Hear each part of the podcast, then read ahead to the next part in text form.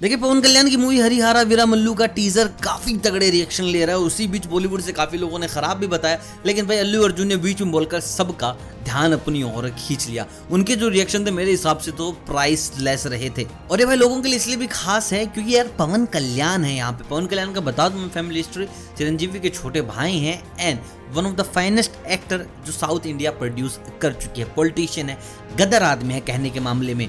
गुस्सेल भी हैं and the best parties भाई, जनता के बीच में रहकर काम करने वाला आदमी है और जितना प्यार शायद इनको मिलता है इनके बर्थडे पर, शायद ही किसी दूसरे एक्टर को ऐसा मिलता होगा। और हरिहरा वीरा मल्लू का भाई जो छोटा सा ग्लिम्स दिखाया ना, बहुत बेहतरीन है। उस पर काफ़ी सारे एक्टर्स के रिएक्शन आए। प्रभास ने भी कहा finally power star is doing pan India देखिए पैन इंडिया मूवी नहीं की है पवन कल्याण जी ने बट ये आदमी की डिमांड बहुत जोरों शोरों से रही है। और हिंदी में आ रही मूवी कर्नाटका तमिल तेलुगु हर लैंग्वेज में आ रही है। और जो अल्लू अर्जुन ने कहा I think it was the best his reaction was a priceless उनका यही कहना था कि people were preparing and thinking about Pushpa two they were thinking about K G F chapter three Prabhas की सलार बट ये वाली जो चीज़ पवन कल्याण कर रहे हैं, ये सबका माइंड सेट बदल देने वाली है।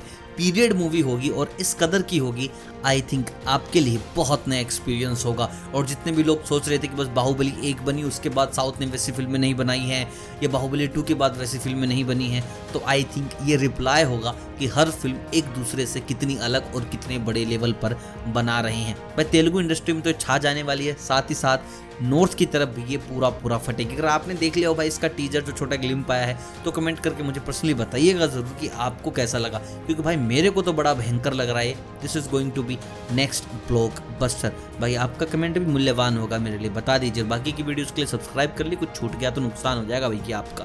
तब तक बाय